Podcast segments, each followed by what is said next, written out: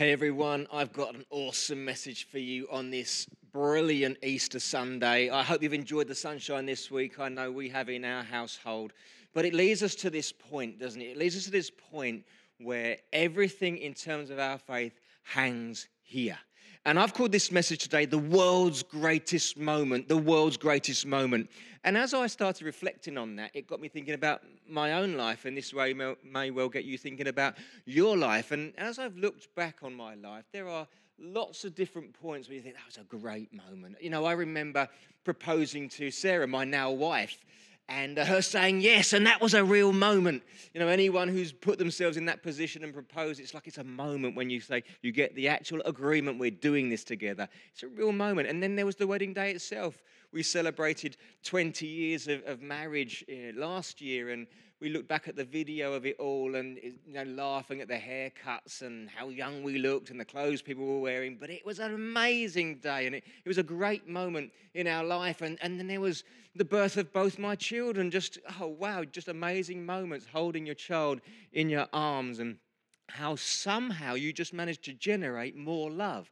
You think you've got this much love, and then you get, your, uh, get a child, and somehow you just manage to muster up more love. And I think that's probably true in, in other areas of life too. When you create friendship groups or, or you meet other people, you just, you just expand somewhere. But these are great, great moments. I also remember for both my children the first time they said, I love you, Daddy. And it's just like, well, you just can't buy those moments. Just incredible, incredible moments. For me personally, the launching of this church. You know, 16 years ago, I believe it is now, or there and thereabouts, you know, I had a, a dream in my heart and, and, a, and a willingness in my spirit to say yes to the call of God in my life. And I didn't know how it was going to go.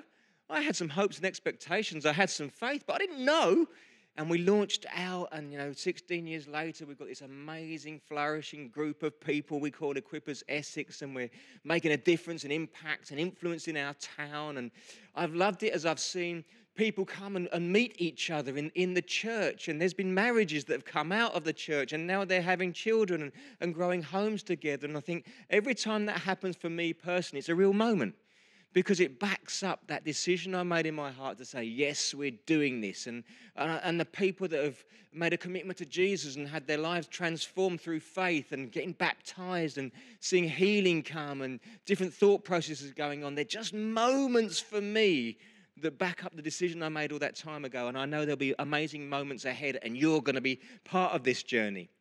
What about moments in history? You know, what about, you know, the, the, the launch of the TV. Imagine life without television now. You know, cars, the invention of cars and air travel. These were big moments in life. What about the cracking of the code? That helped win the Second World War. That's a particular moment in my family because my dad's mum, my nan, was part of the team, was on the table that cracked the code that day, and she got recognition from the Queen. And so for us, that's particular. But as, as for the world, and certainly for us as a nation, what a moment the cracking the code was. And then there's amazing, amazing people, you know, people like you know, Mother Teresa or, or, Nelson Mandela or Barack Obama or, or Terry Waite, these amazing people that have marked history. How about Steve Jobs or Mark Zuckerberg? Now, whatever feelings you have on those kind of people, they have marked history. They're amazing people. More recently, through lockdown, Marcus Rashford made a stand for something it's changed stuff. Just amazing, amazing people. And when I think of teams, what about the NHS? Now, in the year we've just had, what a team of people they are. Just incredible. It was our privilege in our household to go out and do the clapping. I, I know that, that, that had its time, but it was an amazing moment just to celebrate these team of people who are willing to do what it takes to pay the price and help. Just amazing, amazing people. And all of these things are noteworthy and great moments and great people. But for me, I believe there's a greater moment. I believe there's a moment that raises life determining questions for all of humanity. And it's the moment we celebrate today on Easter Sunday. It's the resurrection of Jesus Christ. I believe that is the world's greatest moment. Jesus gets up. That's amazing. And I just want to unpack some of that and some of what it means for people like me and you today to back up that it is the world's greatest moment. I believe a reasonable question that someone might ask over this resurrection of Jesus is Did it really happen? You know, and you start thinking, well, it's, it's a fair question. And there are lots of ways to answer that, lots of plausible and credit, credible ways, ways backed up by history, and, and all these things that you can answer that with. And I want to look at it um, through a couple of different ways, but we know this. We know that Jesus had a horrific trial. We know that he was falsely accused. We know that his judge wiped his hands of it and said, I, can't, I don't want to do this. He knew it was wrong. We know that Pharisees went around paying people to vote against Jesus. And we know it was all unfair. And he kept quiet through the process. We know that he took a Roman beating so severe that even the governor said, Stop. They were going to kill him. We know that he had a crown of thorns placed on his head and he was weak and blood was pouring. We know they made him carry his cross up a hill in this weak state. We know that they nailed him on that cross. Didn't just hang him, they nailed him on that cross. And all the while, the crowds were jeering and mocking and laughing and spitting at him. And you know what he did? In that moment, when he was weak, in that moment, when he was at his lowest ebb, he said, Father, forgive them. They don't know what they're doing. Just wow, right there. For me as a man of faith, it's just like, that's my Jesus, right there. We know that as he breathed his last breath and he said, It is finished, and I'm going to come to that later, he spoke, It is finished. We know that the cloud went, that the sky went black. It's like heaven turned its face away and couldn't watch in this moment. And we also know that the, the soldiers, the centurion soldiers, soldiers that commanded a hundred other soldiers, not any soldiers, warriors, were stood at the foot of the cross guarding Jesus. And they said, Wow, surely he was the Son of God. That was their take on the situation. Not Jesus' people, not people that share my faith, warrior soldiers guarding Jesus at the cross. They said, Wow, Something has happened here. They sensed it, they knew it. And their declaration was, wow, surely he was the Son of God. Here's how I want to, uh, this is where I want to look at this did it happen thing. I want to look at it through the eyes of the disciples. And it's an unusual take, but I think you'll get it with me. You know, with the disciples, they saw Jesus after he rose again. They claimed they saw him. And there can only be three possible takes on this. The first take could be this they were hallucinating. They so wanted it to be true, they started imagining stuff and they were hallucinating this Jesus. Another take could be that they lied, that they were embarrassed and they wanted to cover it up and they didn't want to look foolish, so they lied about it. And the final take is that they were actually telling the truth. So it was one of those things with the disciples. They were either hallucinating and thought they saw it, they were telling a lie, or they were telling the truth. And I want to look at these for a moment. So let's have a look at this idea of maybe they were hallucinating. Let's read what the scripture says on this. I'm going to read from, Luke uh, chapter 24 and verses 36 through 43. This is what it says. This is talking about the disciples. While they were still talking about this, Jesus himself stood among them and said to them, Peace be with you. They were startled and frightened, thinking they saw a ghost. He said to them, Why are you troubled? And why do your doubts rise in your minds? Look at my hands and my feet. It is I myself. Touch me and see. A ghost does not have flesh and bones as you see I have. When he said this, he showed them his hands and feet. And while they still did not believe it because of joy and amazement, he asked them, Do you have anything here to eat? They gave him a piece of broiled fish, and he took it and ate it in their presence. You see, Jesus was revealing himself as the risen Son of God to his disciples. And even they were like, whoa! But he said, Look at me, touch me. I'm not an apparition, I'm not hallucination, it's me. And he even said, I'll eat something with you. You see, a, hallucination can't eat fish in front of you. See, Jesus was covering off this idea of hallucination. He was really stood with them, and they were like, wow. But I love this. This backs it up even more. There's Thomas. Now, Thomas wasn't in the room at that time. And they went to Thomas, the disciples, and said, We've seen Jesus. We've actually seen him. He's got up. He's alive, just as he said he would. And Thomas wasn't having it. And I don't know about you, we can all look at Thomas and think, oh, doubting Thomas, that's what he gets referred to because he wasn't having it. But maybe I'd have felt the same. Maybe you'd have felt the same. And he said this, unless I see him, I'm going to read it to you. This is Thomas's response. Now, Thomas, this is in John chapter 20, verses 24 through 28. Now, Thomas, also known as Didymus, one of the twelve, was not with the disciples when Jesus came. So the other disciples told him, We have seen the Lord. But he said to them, Unless I see the nail marks in his hands, and put my finger where the nails were, and put my hand into his side, I will not believe. A week later, his disciples were in the house again, and Thomas was with them. Though the doors were locked, Jesus came and stood among them and said, Peace be with you. Then he said to Thomas, Put your finger here. See my hands? Reach out your hand and put it into my side. Stop doubting and believe. And here is Thomas's response. The one who doubted, maybe like me and you would. Here's his response My Lord and my God. You see, Thomas wasn't seeing a hallucination. Thomas wasn't duped by it. He went in there doubting. But when Jesus presented himself, when Jesus said, Touch me, when he, he saw what was happening right in front of his eyes, his response was, My Lord and my God. In essence, he was saying, It's you, I believe it. I've seen it for myself. Doubting Thomas overcomes the idea of hallucination because he didn't really believe until he saw it for himself and touched Jesus for himself. These were the people who were there at the time when it happened. Ordinary men, people like me, people like you. How would we have responded? And here we are seeing first hand accounts of what happened after Jesus rose again. He couldn't have been a hallucination. He ate with them. He couldn't have been a hallucination because the one who doubted put his hands on him and then believed. So then there's this idea of, well, okay, if it wasn't a hallucination, maybe they just lied. Well, it begs questions like this. These are ordinary men, just like me and you, ordinary people. How far would you go to maintain a lie? How far would you go just to keep it up? How far would you go? Well, we know this Thomas, the doubter, the one who didn't want to believe it until he saw it, Thomas traveled halfway around the world to India. And he went there because he was so desperate that people in another nation would hear the good news that Jesus has risen again. Jesus gets up. It's a life changer. It raises great questions for us in eternity in our life on earth. Thomas, the one who doubted, went halfway around the world, gave up his life as it was, and went there to tell people about Jesus. We know that to this day, the flourishing church in India has its roots with Thomas.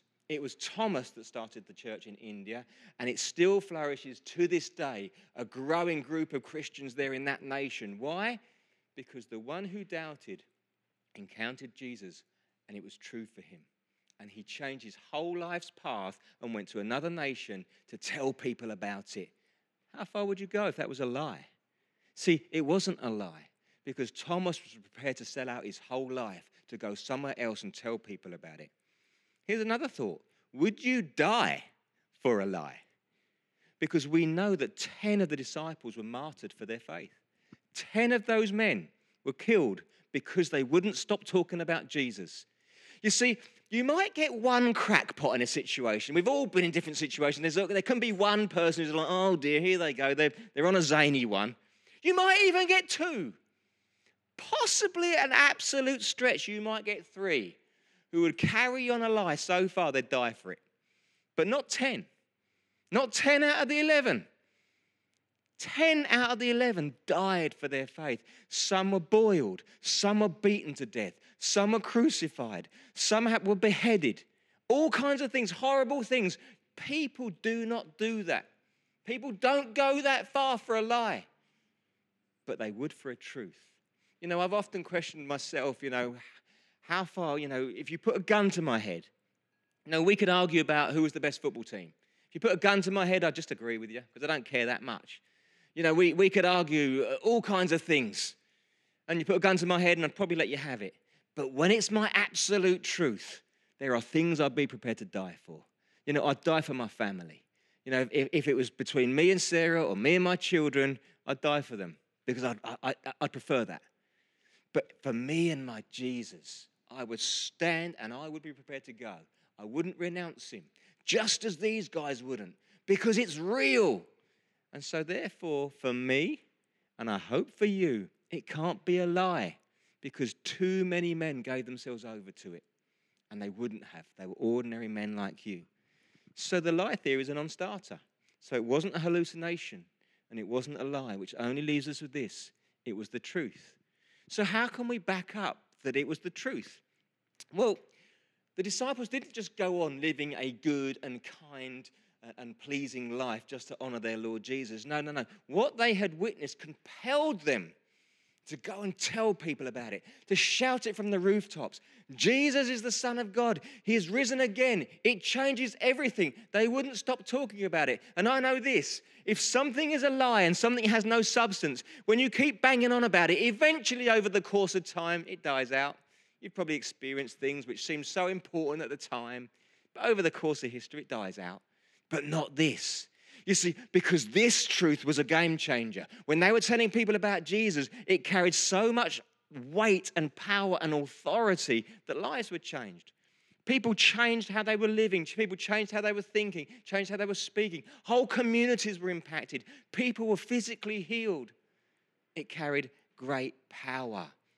And to this day, a couple of thousand years later, the church is still growing. The message is still having impact. It is still changing lives. Why? Because it's actually the truth. You see, if it wasn't the truth, it would never have gone on this long.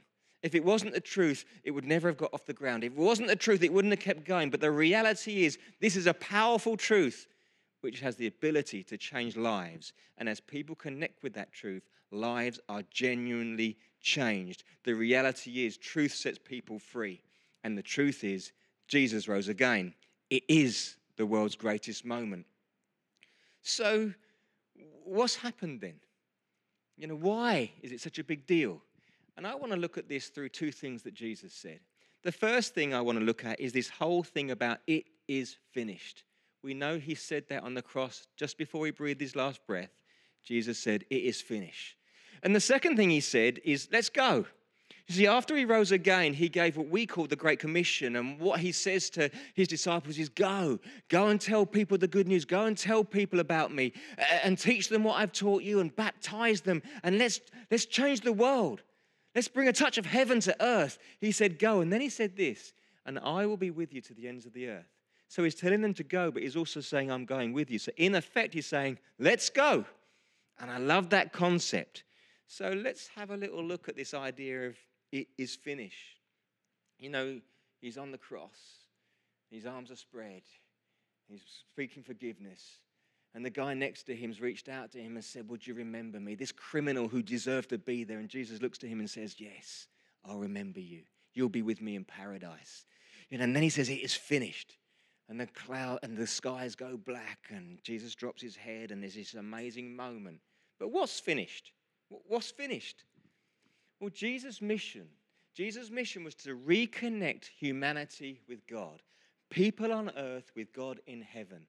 It was always God's plan to walk with us. Do you remember Eden? There he was, he created man and he walked with him in the garden. And what happened?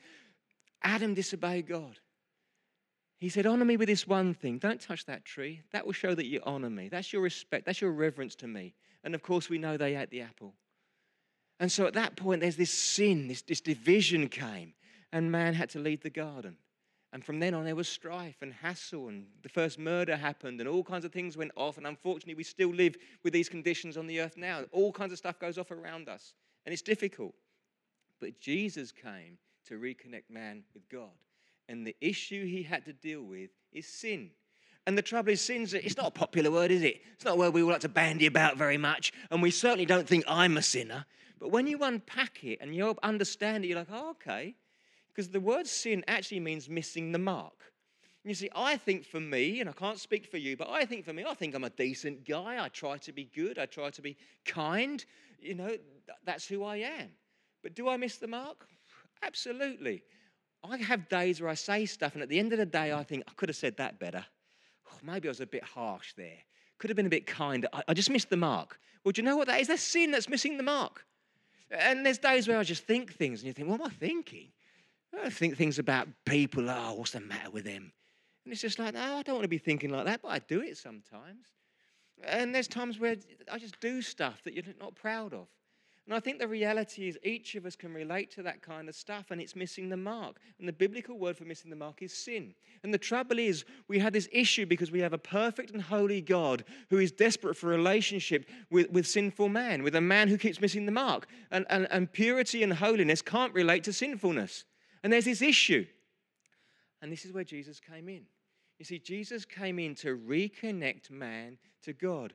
In effect, he became my sin. He became your sin. All the things we've missed out and we've done wrong and said wrong and thought wrong, and we do it, doesn't mean you're a horrendous person, but it does mean there's this blockage between you and God. And Jesus says, I'll substitute. I'll come and I'll live a perfect life. And he did, and he honored God everywhere. He honored his Father everywhere he went. He brought life everywhere he went. He didn't put a foot wrong anywhere he went. And he lived this holy life which pleased his Father. And then he went to his cross and he said, Barry, I love you. He said, I'll take your sin and I'll substitute it for my perfection. And it's just like, wow, when he was nailed to the cross, it's like Jesus became sin. And that's why his father had to look away. Because all of the world's sin, all of the times we've said something wrong, all the times we've done something wrong, all the times we've thought something wrong, rested on Jesus. And he took it all and he said, It is finished. And as he did that, heaven had to look away. But this is the reality of it all. He took my sin so I could have his perfection. He reconnects me to the Father. Let me read you this verse in 1 Peter verse three, uh, chapter 3 and verse 18. For Christ also suffered once for sins, the just for the unjust. Jesus is the just, I'm the unjust. The just for the unjust, that he might bring us to God, being put to death in the flesh, but made alive in the spirit. You see, what Jesus finished was this potential to be reconnected to God, humanity being reconnected to God. I know there's going to be a graphic that comes on the screen in a minute, and it just shows you a little bit. There's God in heaven, and there's man on earth, and there's this sin layer that just creates this blockage. And then Jesus comes and he goes to the cross and he reconnects man to God. And you can see how that forms the cross. And right there is why this image of the cross is so important to our Christian faith. Because it's where Jesus finishes what he came to do, opens up this gateway between heaven and earth, opens up this relationship between man and God. He did what he came to do. And this is where I love it. When I say yes to Jesus, when I say thank you, I'll take your perfection for my imperfection. Thank you. When I do that, he comes and he walks this life out with me. And so, therefore, when I have thoughts drop in my head and they hum, come, don't they? You're not good enough. You're not succeed. You're not lovable. You're just a loser. I can say this I can say, no, no, no, no, no. I'm reconnected with my Father. My Father has good plans for me. He is leading me into a life of hope, and it is finished. Your authority and your power to influence my thought process is finished. And so I can refute it. You see, when, when, you, when you have th- things like, you know, you, you feel unacceptable, when you feel like left out, when hopelessness comes and knocks at your door, when lack knocks at your door, when disappointment knocks at your door, you can genuinely say, No, it is finished. You're not welcome here because I have a life of hope to walk out with my Father. Thank you, Jesus. You see, He came to reconnect us to that relationship with Father. He came to reconnect us to an open heaven where we can walk in the blessings that that brings. He came to bring us hope to us. He didn't say it wouldn't sometimes be difficult, but He did say He'd never leave us through the struggles. And we can live with a hope in our hearts because it is finished. That's what He was meaning when He said it is finished. So, what about this idea of let's go? And I love this because Jesus gets up and he takes with him the keys to life. He says, All authority is mine now. Come on, Barry. Come on, church. Come on, anyone who's up for it. Let's go. He takes us from a life of struggle without God and takes us into a life of hope with God. He takes us from something and to something. It's a game changer. And I love this. We now get to represent him. He says, I'll go with you. Look at this passage here in 2 Corinthians. It's chapter 5 and verses 20 to 21. We are therefore Christ's ambassadors, as though God were making his appeal through us. We implore you on Christ's behalf be reconciled to God. God made him who had no sin to be sin for us, so that in him, in him we might become the righteousness of God. Can you see this substitution? Jesus went to the cross and, and he had no sin, and he took my sin and gave me his no sin so that I can have right standing with God. I can have this relationship. And it brings hope to my life. It's a game changer for my life on earth. It's going to be different. Why? Because I've got heaven with me. and it fills me with hope. So when I come up against an obstacle, like any of us might, I don't go through that on my own. I go through it with my Father, who empowers me from heaven. But I love this word ambassador. I get to represent Jesus. Little old me, Barry Roberts, 50 years old in Colchester. I get to represent Jesus. I get to be his ambassador, an ambassador for heaven. My role now is not just to get through in life, but it's to represent heaven on earth. I hope if you spend any time with me, I'll leave you in a better place than I found you. I hope when you spend time with me, you'll laugh a little bit. I hope when you spend time with me, you'll get a little bit of peace in your heart and your situation. Why? Because I'm representing Jesus whenever I'm with you. And great thing is, church, you get to do that too. When you understand what an ambassador is and what, what that person gets, if you were an ambassador for the UK, and you were going to live in France, for instance, and you were going to be part of the UK um, embassy in, in France, and you were going to be the ambassador for the UK, you would get authority to represent the UK. And here's what I love the UK now has it on its shoulders to supply your needs and to protect you. It is not the job of France to protect you. It's not the job of France to provide for you. It's the job of the UK to protect you and the job of the UK to provide you. Why? Because you're an ambassador from the UK. So it leads to all kinds of questions. If I am now an ambassador for Jesus, that makes me an ambassador for heaven, but I'm living on earth. And so, therefore, if I'm an ambassador for heaven living on earth, it's heaven's responsibility to provide for me. It's heaven's responsibility to protect me because I'm an ambassador for heaven. Why? Because Jesus got up, rose again, and said, I've got the keys of life. Anyone who's with me, let's go. And I will empower you to represent me. And it will be a life full of hope and laughter.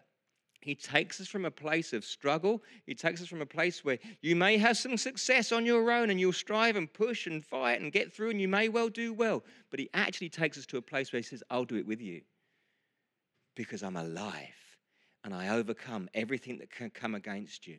You know, those struggles that you have in your mind, those struggles that you have when things come against you, I've, I've beaten them on the cross. Let's go and make a difference in this world. I've got you, and it's my role to provide for you. It's my role to protect you, and I am willing to do that. He'll never leave us lonely. We then get to demonstrate what heaven looks like. We get to bring peace into a situation. We get to bring acceptance to people who don't feel acceptable. We get to bring creativity. I love it when people just express themselves because God's a creative God, and we're representing Him. We get to bring laughter, and laughter is good medicine, you know it represents heaven well. You know, this is the life we were invited into, not because we're great, but because Jesus is great. The Bible says that our lives go from glory to glory. You know, each, each step of the way, every, every year that goes past, every five years that goes past, every 10 years that goes past, we should be getting closer to Jesus and therefore more glorious. No, I don't want to be the same man in five years' time I am now. I want to be a little bit more like Jesus and therefore a little bit more glorious, handling things a little bit better with more grace and more humility and more kindness, but more authority and power, all in the same measure, going from glory to glory. See, walking with Jesus is where life explodes. And he invites us into this journey. He says, It is finished, let's go. And it doesn't end there. You see, the day will come for all of us where we stand before God. We would call it Judgment Day. I think it's well accepted. There's even Hollywood accepts it. There's films, you know, without that in the title, Judgment Day. We get it. People understand it. Sometimes we put it away in the back of the mind as if it's never going to happen. But the day will come when we stand before God. And He's going to say, Barry, what was your life like? What did you do? Who were you? How did you behave? What was your thought processes like? And I was like, wow. You know, then when I stand in the front of Almighty God, then how good am I? But here's what I love Jesus says, No, no, no, Barry, he's not going to judge you because you've got me living in your heart. I have Jesus living in my heart. So Jesus says, Stand aside, Barry, let him judge me. You see, Jesus is going to stand in my place and with me, even in front of his Father at the end of it all. So therefore, I have no worries about my judgment day because it's not me that's on, on trial, it's Jesus. And Jesus has done it all for me. You see, this life with Jesus sets us up for a great life to thrive here on earth now, but it sets us up for a future in eternity after Judgment Day because he stands with us. Uh, it says here in Romans 6 and verse 23 the wages of sin is death. But the gift of God is eternal life in Christ Jesus. So I live with this hope in my heart that my life will be great, that I'll flourish, that I'll have ups and downs, but God's going to be with me. But at the end of it all, Jesus is going to stand with me and my eternity is secure. You see, what a day we celebrate. This has to be the world's greatest moment because when you look at it like that, it's about humanity's life now and humanity for eternity. It's a game changer for everyone. Have I messed up? Yes, I have. But Jesus stands in my place, He represents me. He stands in front of me. I've seen this amazing sketch done, and it's like, you know, the father sitting on the judgment seat, and you go to sit on the judgment seat in front of him, and you're quaking, thinking, oh no, you know, I blagged it and kidded myself, I'm good, but now I'm actually stood in front of the holy God, and oh wow, this is a little bit scary. And Jesus comes and stands next to this person, and they stand up, and Jesus sits down, and the father says, acceptable. And then Jesus takes the hand of that person, they walk into eternity. That right there is a great picture. It's a game changer. Jesus gets up. At Easter, we celebrate Jesus getting up, and it's a game changer. Come on, there must be a come on somebody in the, in the chat box there. It changes everything. And I hope I get a little bit passionate about it because it changes everything for me and it changes everything for you. If you're someone who's tuned in to listen to this, take a moment. It is such an important moment. The resurrection requires a response. You know, it's too big just to brush aside. It's too big to put it on the back burner and think about it later. It's a game changer. Your future is at stake, and Jesus has paid the price on your behalf. It positions us for this outrageous life on earth. It positions us in relationship with Almighty God. It opens the floodgates of heaven over our lives. It defeats every evil that would set itself up against you and try to bring you down. It allows us to restart to think differently, to behave differently, to speak differently. It changes our priorities and it releases power to represent heaven on earth. Come on, it requires a response. You know, I don't know if you were able to see the the two minute videos we put out every day this week just gone on, on, Holy Week. And, and Matt Beals did one earlier in the week. And I love a statement he made. And I wanted to highlight again because it really touched me. Matt said this He said, Jesus didn't come to make bad people good, he came to make dead people alive. And it's just like, that's it. That's exactly it. We're all trudging along, getting past, but there's just no life in us. And Jesus says, Come on, I've got the keys to life. Let's go. It's a game changer. It changes everything. The resurrection gives us confidence to stand before God and secures our eternity. This is all too big to put off considering. The evidence is clear. The lives of those walking with Jesus, even today, this declares the goodness of God. If, if you're someone called to represent Jesus, it's so important you do that well because people are watching you and it is your life and your testimony that is representing Jesus and could just influence their eternity. It's so important, church. Come on, let me speak to the church. It's important we up our game. It's important we get real about this stuff. Lives are on the line, and there's a Jesus to represent, and we have the authority of ambassadors. This truly is the greatest moment in the history of the planet. It's the greatest moment in the world. And it requires a response. There needs to be a yes in your heart and a yes in your mouth as a decision to follow Jesus. And when you do that, I know, I know, even in this moment, I, I, know I know lots of Christians who, you know, we get in, we get a bit blasé about it. We hear these messages, but come on, let me stir you up. Come on, now's the time. Come on, let's have a restart. Because Jesus is looking for his church to rise up victorious and genuinely influence the world. Not for our glory, but for his glory. So that people would be happy. So that people would be at peace. So that people would know what it is to be accepted by their loving Father in heaven. It changes everything. Today we celebrate the world's greatest moment. Hey, I, I, hope I've unpacked that a little bit to you, and I hope that stirred something in your spirit. If you're a believer today, I hope I've stirred you up. You count. You count. You're important. You're an ambassador. Come on, let's, let's up our game. If you're someone who doesn't yet know Jesus, come on, today's a good day to decide. What do you make of it all? There is so much evidence both from history and both from the people you know who love Jesus today. There is so much evidence, and there is a loving Father who sent his Son to die on a cross on your behalf to set you up for life. And it requires a response.